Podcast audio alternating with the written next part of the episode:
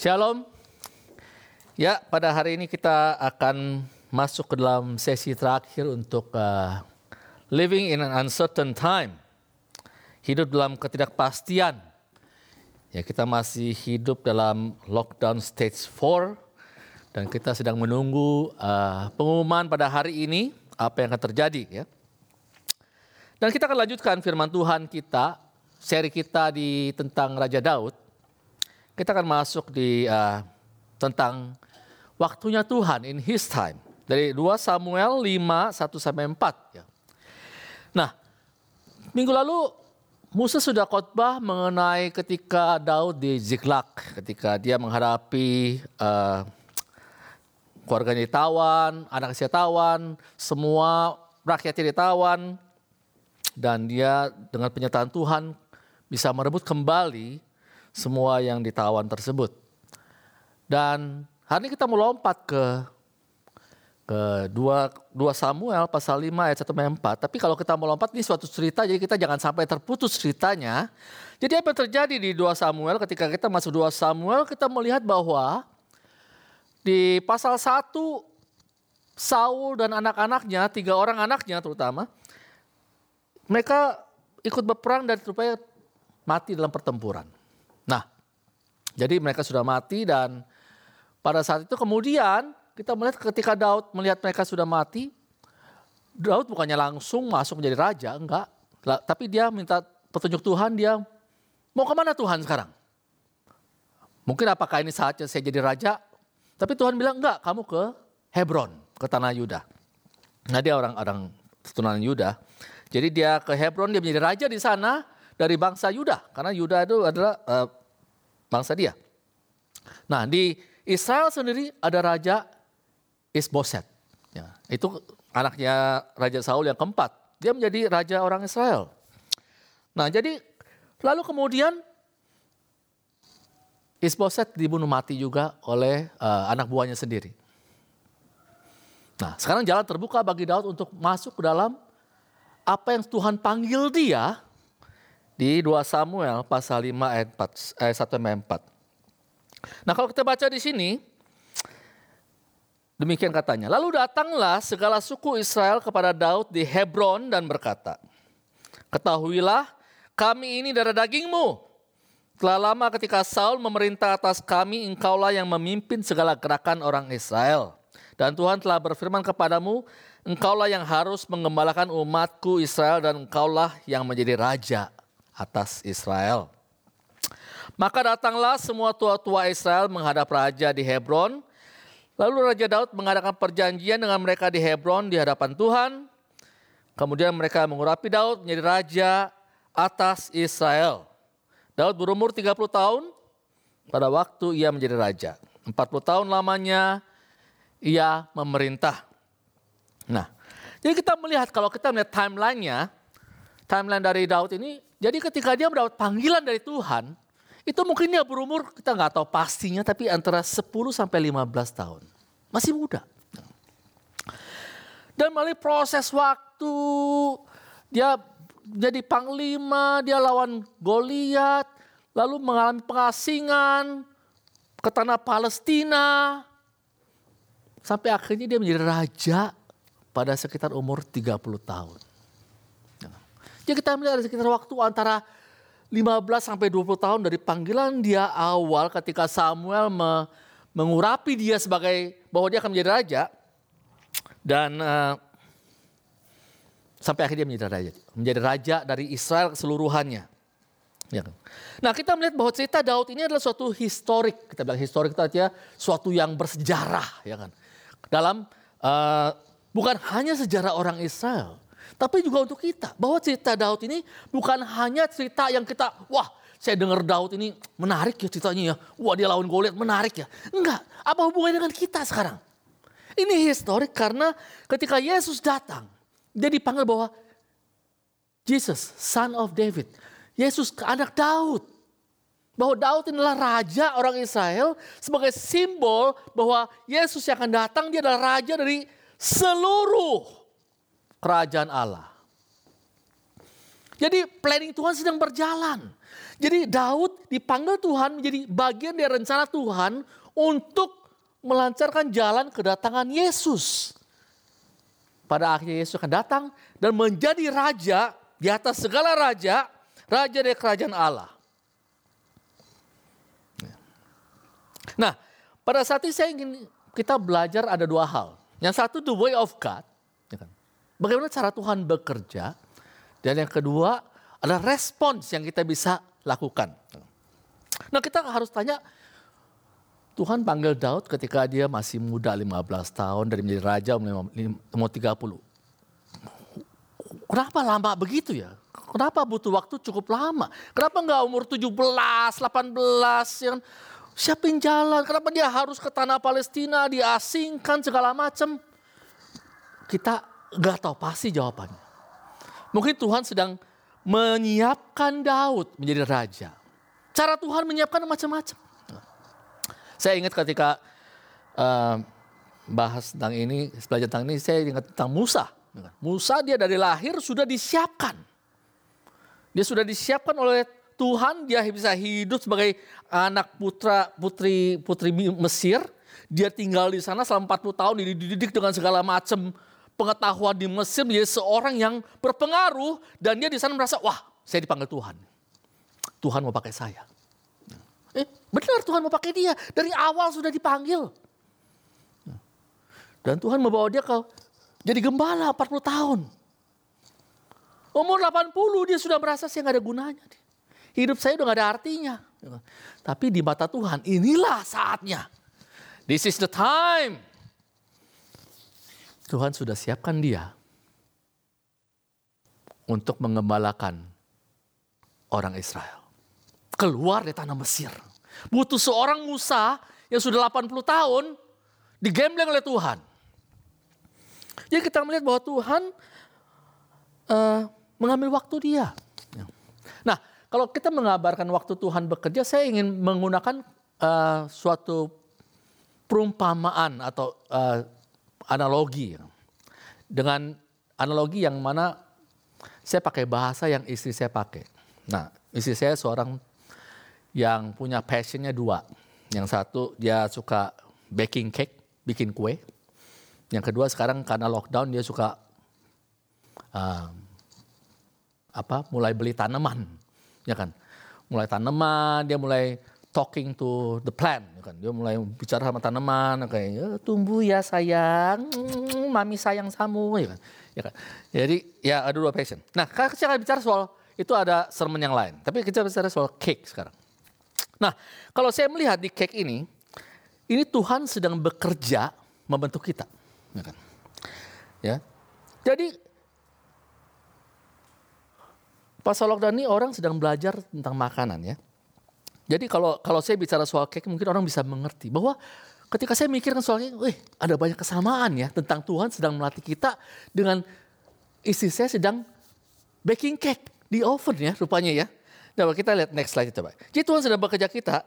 Ini auto chef is our master chef is working. Ya. Ada berapa hal kalau rupanya waktu kita baking cake ini? Saya bukan ahli baking cake. Saya ahli makannya doang, ya kan.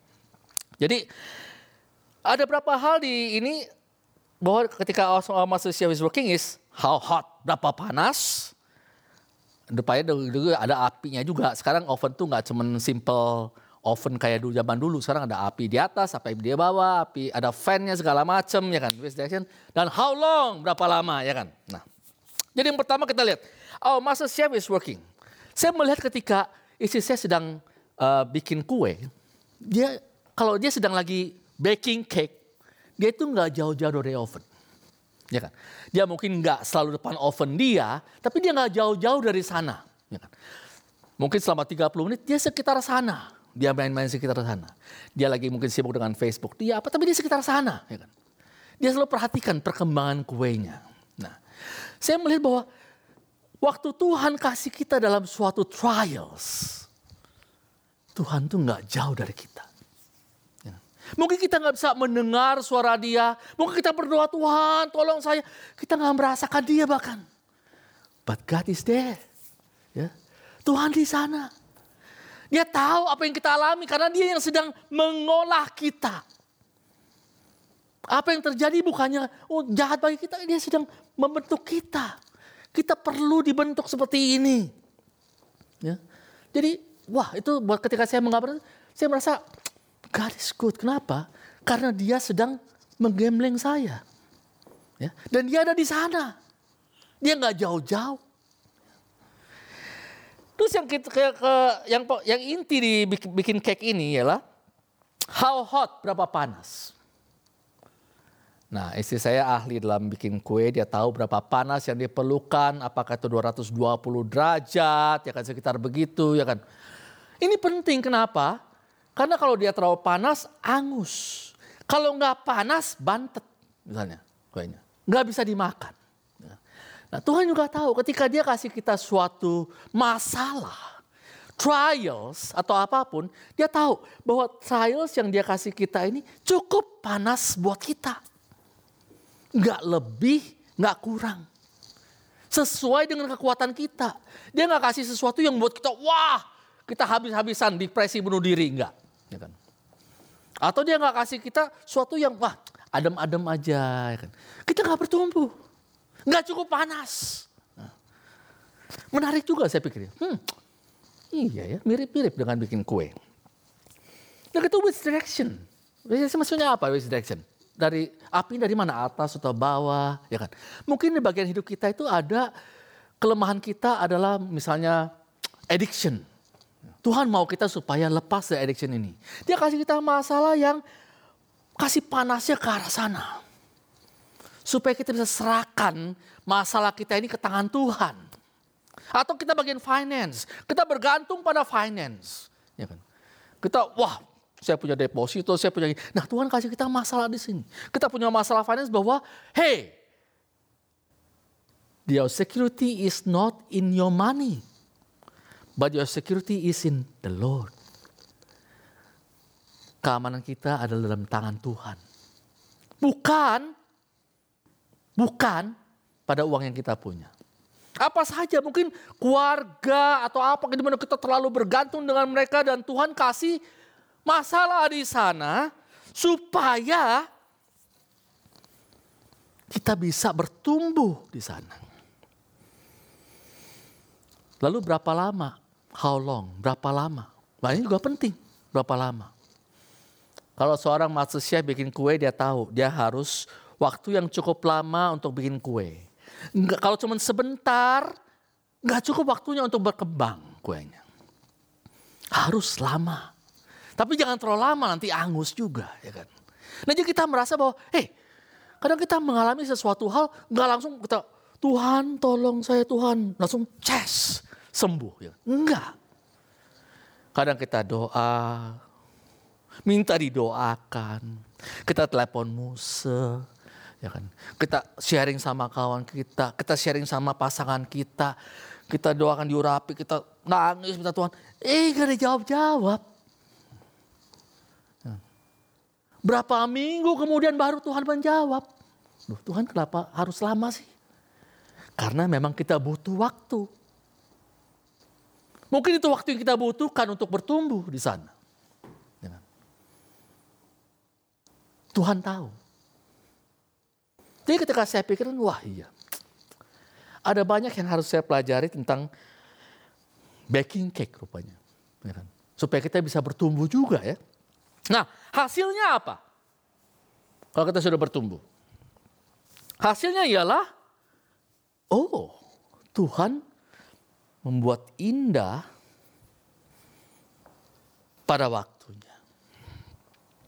Tuhan membuat indah pada waktunya. Nah, ketika Mary membuat cake, hasilnya bagus, hasilnya menjadi berkat bagi saya dan anak-anak saya. Ini, ini, hasil hasilnya Mary buat. Ya kan? Ketika hasilnya sudah bagus, dia jadi berkat. Kenapa jadi berkat? Karena bisa dirasakan oleh orang-orang.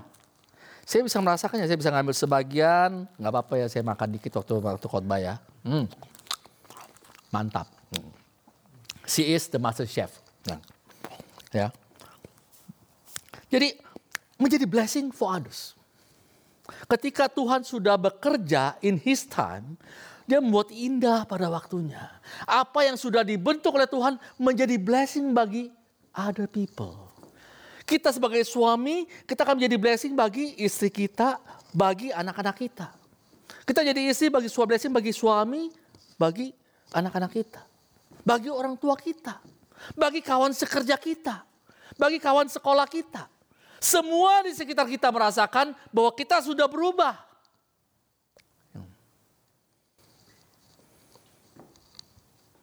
Jadi kita nggak bisa bilang, wow saya sudah berubah. Itu orang lain nggak merasakan. Enggak. Kalau kita berubah orang lain pasti merasakannya. Ya, They will be blessed. Dan hidup kita akan menjadi garam dan terang dunia. Orang merasakan asinnya hidup kita. Bahwa hey, something different about your life. Ada yang beda nih di hidupmu nih. Kita nggak tahu apa yang beda, tapi beda loh. Ya kan? Beda loh. Bukan karena baunya beda karena ganti perfume atau karena udah nggak gunting rambut bapak lama gondrong. Kawan saya baik yang gondrong ya kan? Wah kayak ada satu orang udah kayak singa mukanya begini kan. Saya juga empati karena rambut saya udah agak gondrong sekarang nih ya kan? Nah terus hidup kita juga pleasing to God. Menyenangkan hati Tuhan. That's important. Ketika Tuhan melihat hidup kita menjadi bentuk yang begitu indah That's pleasing to God. Daud, after God's own heart, pleasing to God his life. Nah, hanya sekarang dia pertanyaan ialah begini. Waktu kita bilang indah itu, indah yang seperti apa? Ada waktu pernah kita kakak di uh, di Glen, dan kita bicara soal indah, ya kan, hidup yang indah, kita bicara, wah yang penting buat saya sehat. Yang penting buat saya, wah ada pekerjaan, nggak kurang, anak-anak sehat semuanya, ya kan. Ada yang merasa, wah indah itu saya punya rumah sendiri, saya bisa begini, punya aktivitas, ya kan. Saya punya income, saya punya uang. Wah hidup yang indah. Tapi kita lihat bahwa indah di mata Tuhan mungkin berbeda dengan indah apa yang dianggap indah oleh dunia. Waktu kita bilang, wah ini indah. Tuhan mungkin berkata, indah itu ialah ketika karaktermu dirubah menjadi serupa dengan Kristus. Itu indah. Ketika kasihmu kepada orang lain menjadi seperti Kristus, itu indah. Ketika buah-buah roh kelihatan dalam hidupmu, itu indah. Ketika kita punya hubungan erat dengan Tuhan, itu indah. Jadi kita melihat bahwa indah dalam dalam mata Tuhan mungkin bukan indah seperti apa kita mau. Kita maunya wah indah itu hidup yang enak, hidup yang gak ada masalah, hidup yang yang pokoknya kita bisa nikmati lah ya kan. Saya tahu kita sekarang lagi masa lockdown dan semua sudah punya rencana wah kalau lockdown selesai aja saya mau ke mana, saya mau ke sini, saya mau ke sono, saya mau ke sono, wah ya kan. Udah banyak planning ya kan. Tapi Tuhan mungkin sedang membentuk kita sekarang supaya hidup kita ini yang menyenangkan hati Tuhan. Ya. Jadi kita melihat, coba kita ayat selanjutnya. Di 2 Korintus 5.17. Jadi siapa yang ada dalam Kristus, ia adalah ciptaan baru. Yang lama sudah berlalu, sesungguhnya yang baru sudah datang. Nah, jadi kita yang dalam Kristus. Firman Tuhan berkata, kita adalah manusia baru. Tapi kita memang masih hidup di tubuh yang lama. Ya, kita masih hidup di tubuh yang lama. Jadi yang lama ini perlu dimatikan. Yang baru perlu dihidupkan. Kita perlu hidup dengan spirit yang baru, dengan karakter yang baru. Tuhan nggak mau kita itu hidup, wah ya kamu sudah born again, lahir baru. Tapi hidupmu percis seperti kamu belum bertobat. Itu nggak ada gunanya. Itu garam yang tawar. Tapi Tuhan mau hidupmu yang baru ini benar-benar menjadi garam. Yang bisa menjadi terang. Nah ini perlu diproses. Setiap hari kita diproses. Mungkin setiap hari kita belajar bagaimana kita mematikan tubuh kita yang lam, yang lamain daging kita ini. Ya kan? Setiap hari kita belajar bagaimana kita merasakan kasih anugerah Tuhan yang baru. Grace every morning. Grace every morning. Ya kan? Seperti orang Israel di tanah padang gurun mereka dikasih mana setiap hari. Cukup untuk sehari doang. ya kan? Jadi apa yang kita alami grace, wah saya dekat dengan Tuhan dua minggu yang lalu, itu cukup untuk hari itu. Sekarang udah gak kepake lagi dua minggu yang lalu itu. Wah saya ingetin yang waktu saya dapat KKR itu saya merasa digerakkan benar-benar dengan Tuhan. Itu zaman dulu. Setiap hari kamu harus rely on God's grace. Bersandar pada karunia Tuhan. Setiap hari kita datang kepada Tuhan, Tuhan give me my daily bread. Kasih aku roti untuk hari ini secukupnya. Karena itu yang dikasih Tuhan cukup untuk hari ini. Besok kita perlu roti lagi. Besok lagi roti lagi. Kita perlu belajar. Nah ini perlu waktu. Ini perlu waktu nggak nggak terjadi langsung wah kita bertobat pada hari itu juga gitu. Wah semua kita lepaskan dagingnya. Nggak ada. Perlu proses. Tuhan sedang membentuk kita. Karena kita sedang dalam oven. Roma 12 ayat 1. Kamu mempersembahkan tubuhmu sebagai persembahan yang hidup, yang kudus dan yang berkenan kepada Tuhan. Kita harus tanya, kenapa sih kita perlu trials? Kenapa kita perlu masalah? Di masa lockdown ini sekarang kita sebagai orang tua khawatir juga ya. Anak saya belajar home on uh, from home dan uh, kadang-kadang susah dikontrol ya kan. Kadang kalau kita ikutin dia maunya dia, mungkin dia hanya maunya main game. Mungkin dia maunya nonton film. Ya kan. Mungkin maunya hanya have fun, relax. Kita baru beli hammock. Oh dia maunya di hammock santai, jemuran misalnya gitu. Ya kan. Setiap hari. Nggak mau belajar. Saya khawatir. Kita orang tua khawatir. Kenapa? Kita nggak mau anak kita bertumbuh doing what he wants. Ya kan apa yang dia mau, akhirnya nggak bisa apa-apa. Bukan karena saya nggak mau anak saya bahagia. Tapi saya tahu ketika anak saya sudah belajar, sudah berlatih, sudah dilatih, sudah digembleng, dia bisa menikmati hidup yang lebih baik dengan skill yang dia ada. Sebagai orang tua saya begitu sama anak saya. Gak mungkin saya biarin, wah kamu gak mau belajar. Ya saya sayang kamu biarin biar anak ya, I love you always, ya kan. Jadi kuli, ya biarin saya sayang kamu. Kuli pun oke, okay, misalnya gitu ya. Itu orang tua nggak bagus. Kita orang tua kita maunya anak jangan jadi kuli kalau bisa, di dokter ya kan. Kalau terpaksa jadi kuli apa boleh buat misalnya, ya kan. Jadi dokter, arsitek, insinyur, ya kan. Apa pun yang bisa mendatangkan kehidupanmu lebih lebih baik, ya kan. Jangan yang kalau bisa, wah nggak apa-apa lah jadi supir ya kan. Jangan saya, saya DHL, saya supir apa boleh buat ya. Ya. Tapi untuk saya, saya mau yang lebih baik. Ya. Kalau bisa jangan ikutin jejak saya misalnya gitu ya. Do the best. Dia nggak happy, that's okay. Ya kan. Someday you will thank me. Nah sama juga. Tuhan melihat kita, Tuhan bukannya wah kasih kita Tuhan kenapa kasih saya sehat selalu sih? Kan? Kenapa ada penyakit? Ini untuk gambling kamu. Kenapa ada masalah? Ini untuk gambling kamu. Supaya kamu bertumbuh. Ya kan? Karena hidupmu adalah tubuh sebagai persembahan yang hidup. Yang kudus. Biar Tuhan pakai. Untuk dipakai oleh Tuhan ini harus digembleng dulu. Harus dibentuk dulu. Dikuduskan dulu supaya bisa berkenan kepada Tuhan. Galatia 2:20 berkata, "Namun aku hidup, tapi bukan lagi aku sendiri yang hidup, melainkan Kristus yang hidup dalam aku. Dan hidupku yang kuhidupi sekarang dalam daging adalah hidup oleh iman dalam anak Allah yang telah mengasihi aku dan menyerahkan dirinya untuk aku."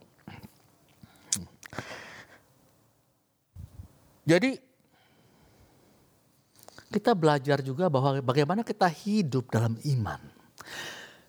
Banyak orang datang ke Australia ketika kita mau ke Australia, orang dengan Australia, wah Australia enak. Kenapa? Australia semuanya secure. Masa tua ada jaminan, ada super. Ya kan? sehat, ada pedicare, gratis pengobatan. Sekolah anak gratis kalau kamu masuk public school nggak usah bayar. Wih enak, semua secure ya kan. Di, di diatur kita ke sana nggak usah nggak usah nggak usah takut ya kan. Tapi Tuhan nggak mau kita punya security pada hal-hal tersebut. Ketika Tuhan membentuk kita, dia ingin kita punya security hanya pada Tuhan. We live by faith in Jesus Christ. We live by faith. Kristus yang hidup dalam aku dan hidupku yang kuhidupi sekarang dalam daging adalah hidup oleh iman dalam anak Allah. Hidup oleh iman dalam anak Allah. Saya mulai belajar kalau pagi sebelum saya bekerja, bangun pagi saya pikirin tentang Mazmur 23. The Lord is my shepherd. I shall not be in want. Tuhan adalah gembalaku. Takkan kekurangan aku. Jadi aku mulai, wah ya, dia menyediakan apa yang aku perlukan. Bahkan mungkin aku perlukan these trials. Aku perlukan this oven. Aku perlukan panas ini. Aku perlukan waktu yang cukup lama. Supaya apa-apa? Supaya aku bisa bertumbuh. Mengerti bahwa dia adalah satu-satunya pengharapan saya. He is the living hope. He is the living hope. That is the way to God. For God ya. Dan kita belajar bahwa kenapa Tuhan punya alasan supaya dia kasih hal-hal yang kadang nggak enak buat kita. Tuhan punya alasan supaya dia kasih hal yang membuat kita bertumbuh, kita berubah. That's the way of God. That's the way of God. Yang kedua kita belajar tentang respon, our respon. Apa respon dari Daud kita melihat di sana. Kita respon dari Daud bahwa kita melihat dari diagram tersebut sebelah ini bahwa dia cukup waktu yang lama untuk dia sampai diasingkan, mengalami pengasingan dan hidupnya mau dibunuh. Apa yang dia pelajari di sana? Apa respon dia kira-kira? Ya kan? Jelas Daud sabar menunggu, Daud tetap percaya, tapi kita melihat satunya ketika Musa pernah khotbah ketika dia di Gua Adulam, kalau kita melihat dia menulis Mazmur di sana, dalam Mazmur tersebut Daud tidak pernah menggerutu tentang keadaan dia. Ini dia mau dibunuh oleh Raja Saul. Tapi dalam itu dia bilang, Tuhan yang yang yang ada dua tema di sana yang yang kelihatannya sangat dominan sekali. Yang pertama, dia depend on God. Dia bergantung sepenuhnya sama Tuhan. Tuhan yang bekerja. Ya? Tanpa Tuhan dia nggak bisa apa-apa. Yang kedua, dia memberi thanks kepada Tuhan. Dalam kesabaran dia menunggu waktu ini, dalam dia terpercaya, Daud memberikan pujian sama Tuhan. Tuhan, I give thanks to you. I give thanks to you. I give thanks to you. Jadi kita melihat bahwa Daud waktu dia sedang menunggu ini dia dilatih. Ya. Dia tetap bertekun dalam iman dia. Bahkan ketika Raja Daud mati, waktu dia jelas waktu dia di gua dia nggak mau bunuh Raja Daud. Ini mertuanya sendiri satu, kedua dia diurapi oleh Tuhan orang pilihan Tuhan. Ketika Raja Daud, Raja Saul mati, dia juga nggak mau, wah langsung dia mau, wah ini waktunya nih, ya kan? Waktunya gue jadi raja nih, udah waktunya, ya kan? Langsung dia masuk ke tanah Israel, dia serbu, enggak. Dia tanya Tuhan, Tuhan, apakah saya mau ke sana? Boleh ke sana? Pergi ke Hebron. Dia ke Hebron. Di sana dia akan jadi raja orang Juda. Enggak ke Israel. Israel juga bagian yang terpisah di sana. Dan dia sana juga nggak nyerbu. Karena waktu Israel kan ada si Isboset di raja. Dia nggak nyerbu ke Israel, wah berperang. Enggak. Tapi ketika Isboset mati, juga dia nggak langsung, wah dia masuk dengan kekuatan dia menjadi enggak. Dia tahu Tuhan sedang membuka jalan bagi dia. Dia menunggu waktunya Tuhan. Tuhan bekerja. Ya. Jadi Daud tidak menggunakan cara sendiri. Ketika dia bergerak, dia selalu bersandar, God, what you want me to do? God, I'll wait for you. Show me, Lord. Show me. Ya kan? Ada kalanya, ada banyak hal kita dalam kehidupan kita nggak tahu kita harus ngapain. Kita bergerak, kita nggak ngerti. What is my next step here? What is my next step here? I, I don't know. Ketika we don't know, we come to God. God, show me.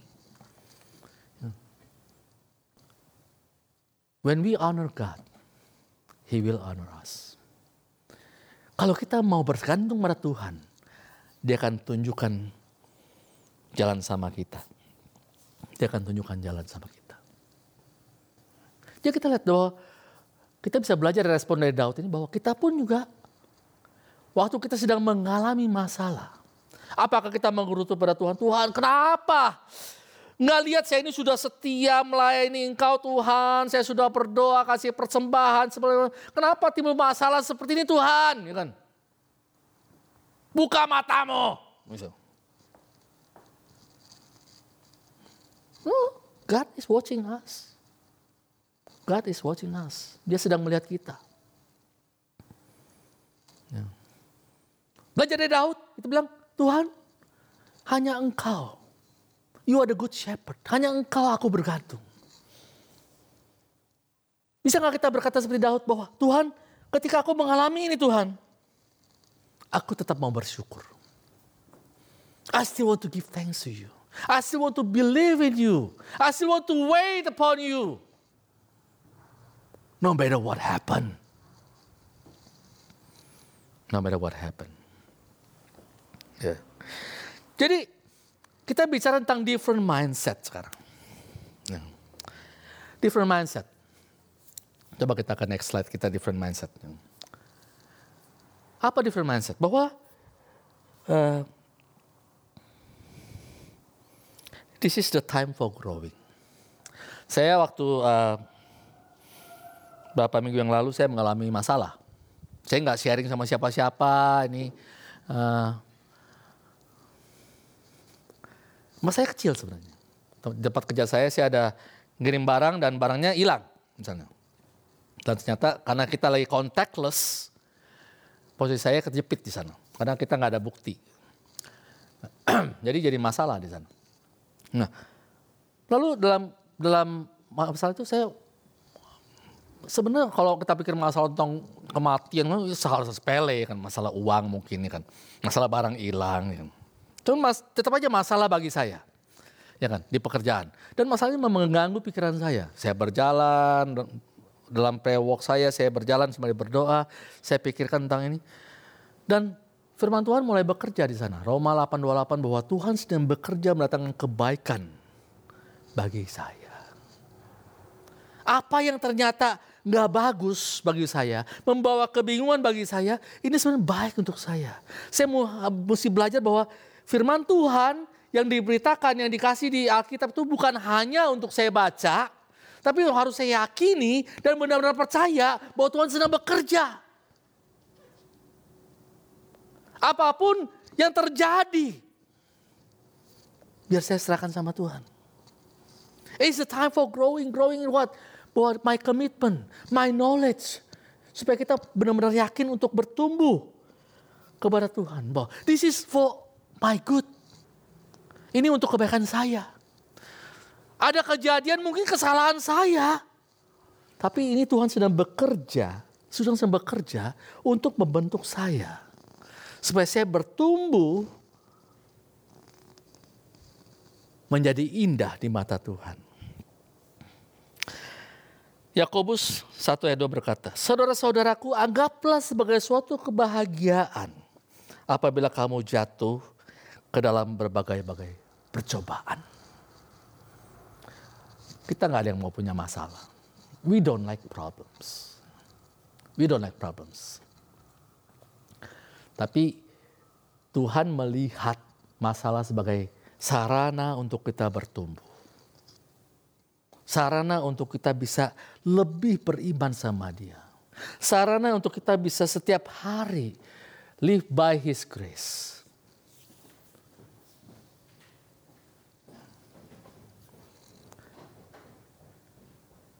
Gambar yang sebelah ini, oven sudah panas, sudah siap. pertanyaannya bukanlah apakah Tuhan akan taruh saya di oven atau bukan. Tuhan tak akan taruh kamu di oven. Hanya mas, pertanyaannya adalah kapan? Kapan? Ovennya berapa panas dan berapa lama?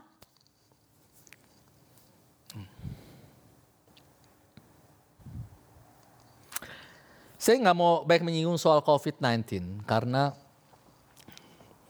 buat saya fokus kita seharusnya bukan pada COVID, tapi fokus kita ialah pada Tuhan. Nah, kalau kita melihat COVID-19 ini kita melihat bahwa ini mungkin waktu di mana Tuhan pakai untuk kita bertumbuh. Kita bisa waktu ini, wah kita mengeluh, saya kena lockdown, saya nggak boleh begini, saya nggak boleh begitu, saya nggak boleh begini, wah kita nyalakan orang, wah si Jenny Mikakos gak becus misalnya. Daniel Andrew gak becus. Ini Victoria Polis gak becus. Ini gak becus. Semua gak becus ya kan. Kita yang gak becus. Ya. It's time for us to grow.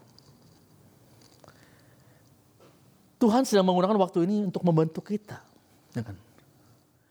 Kita melihat waktu, wah ini waktu saya emang saya nggak menikmati mungkin nggak bisa bilang dengan bahagia tapi ini good for me. This is good for me. Whatever happen is good for us. Karena kita adalah anak Tuhan. Dan Tuhan sedang bekerja membentuk kita. Ada yang dalam keluarga dia bagaimana sebagai suami istri dia bertumbuh semakin mengenal satu dengan lainnya Semakin dia bersandar sama Tuhan pada waktu ini. Mungkin ada masalah di pekerjaan dia, bagaimana dia bisa lebih bersandar. Mengerti Tuhan sedang bekerja pada saat ini. God is watching us. Dia sedang menjaga kita pada saat ini. Kita nggak jauh-jauh dari dia. Saya minta Bejo dan uh, musik untuk maju ke depan.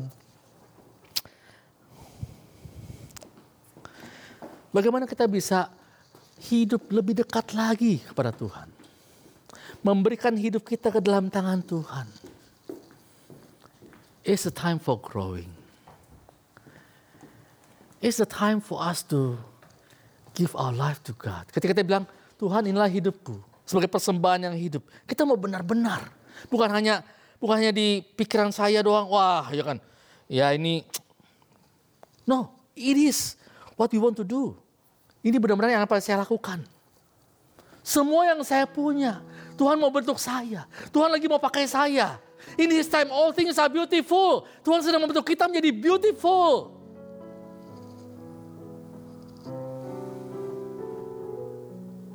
Mari kita rubah pikiran kita.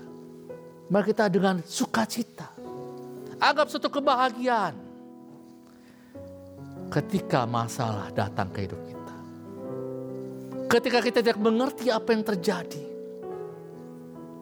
God is watching. God is making us grow. In His time, all things are beautiful.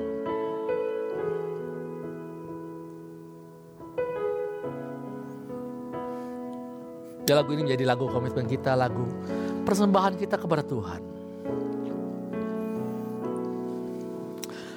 All that I am, all that I have, I lay them down before you, oh Lord. All my regrets, all my acclaims, the joy and the pain, I'm making them yours.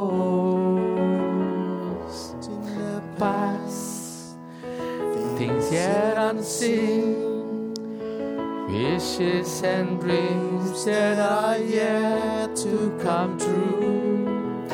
All of my hopes, all of my plans, my heart and my hands, I lift it to you. Let's give our hands to God, give everything to God.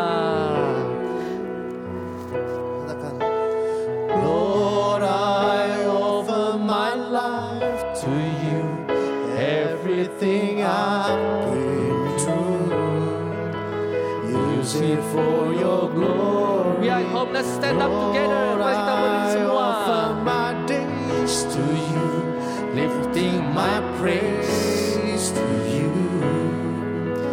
as a living sacrifice. Lord, I offer you my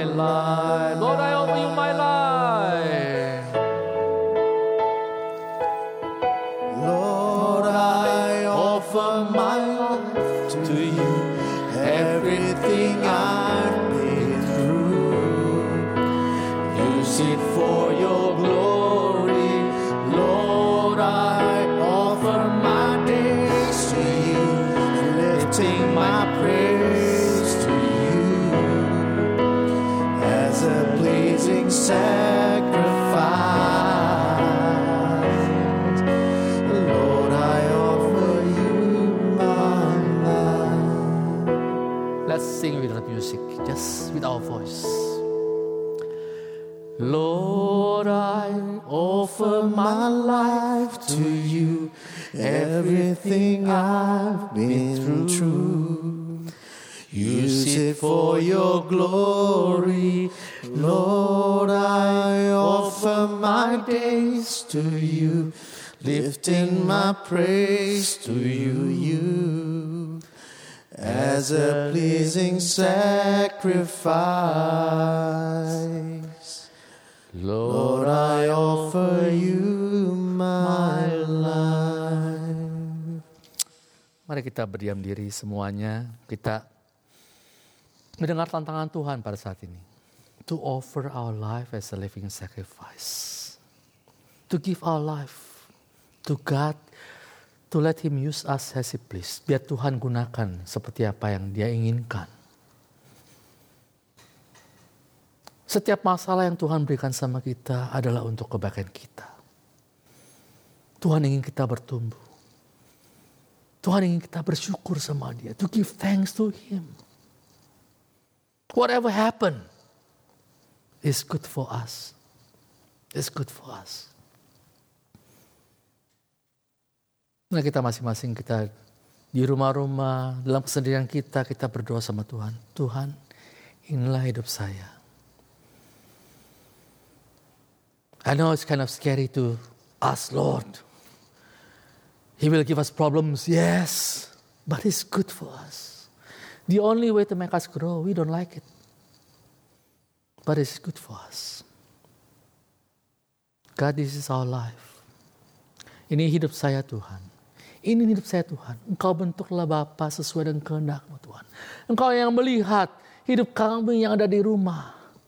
Hidup kami yang ada di apartemen yang menjadi suami, yang menjadi istri, menjadi anak. Pakai hidup kami Tuhan, menjadi alatmu. Biar kami belajar, melihat kasihmu. Biar hidup kami dirubah Tuhan setiap hari. Bertumbuh menjadi seperti Kristus hari demi hari. Thank you Lord. Thank you, Jesus. Lord, I offer my life to you, everything I've been through. Use it for your glory, Lord. I offer my days to you, lifting my praise to you as a living sacrifice. Lord, I offer my life to you, everything I've been through.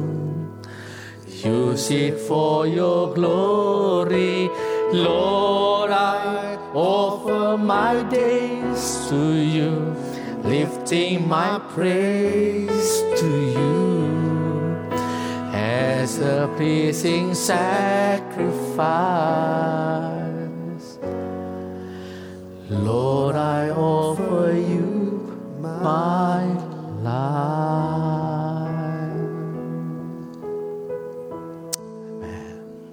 Thank you,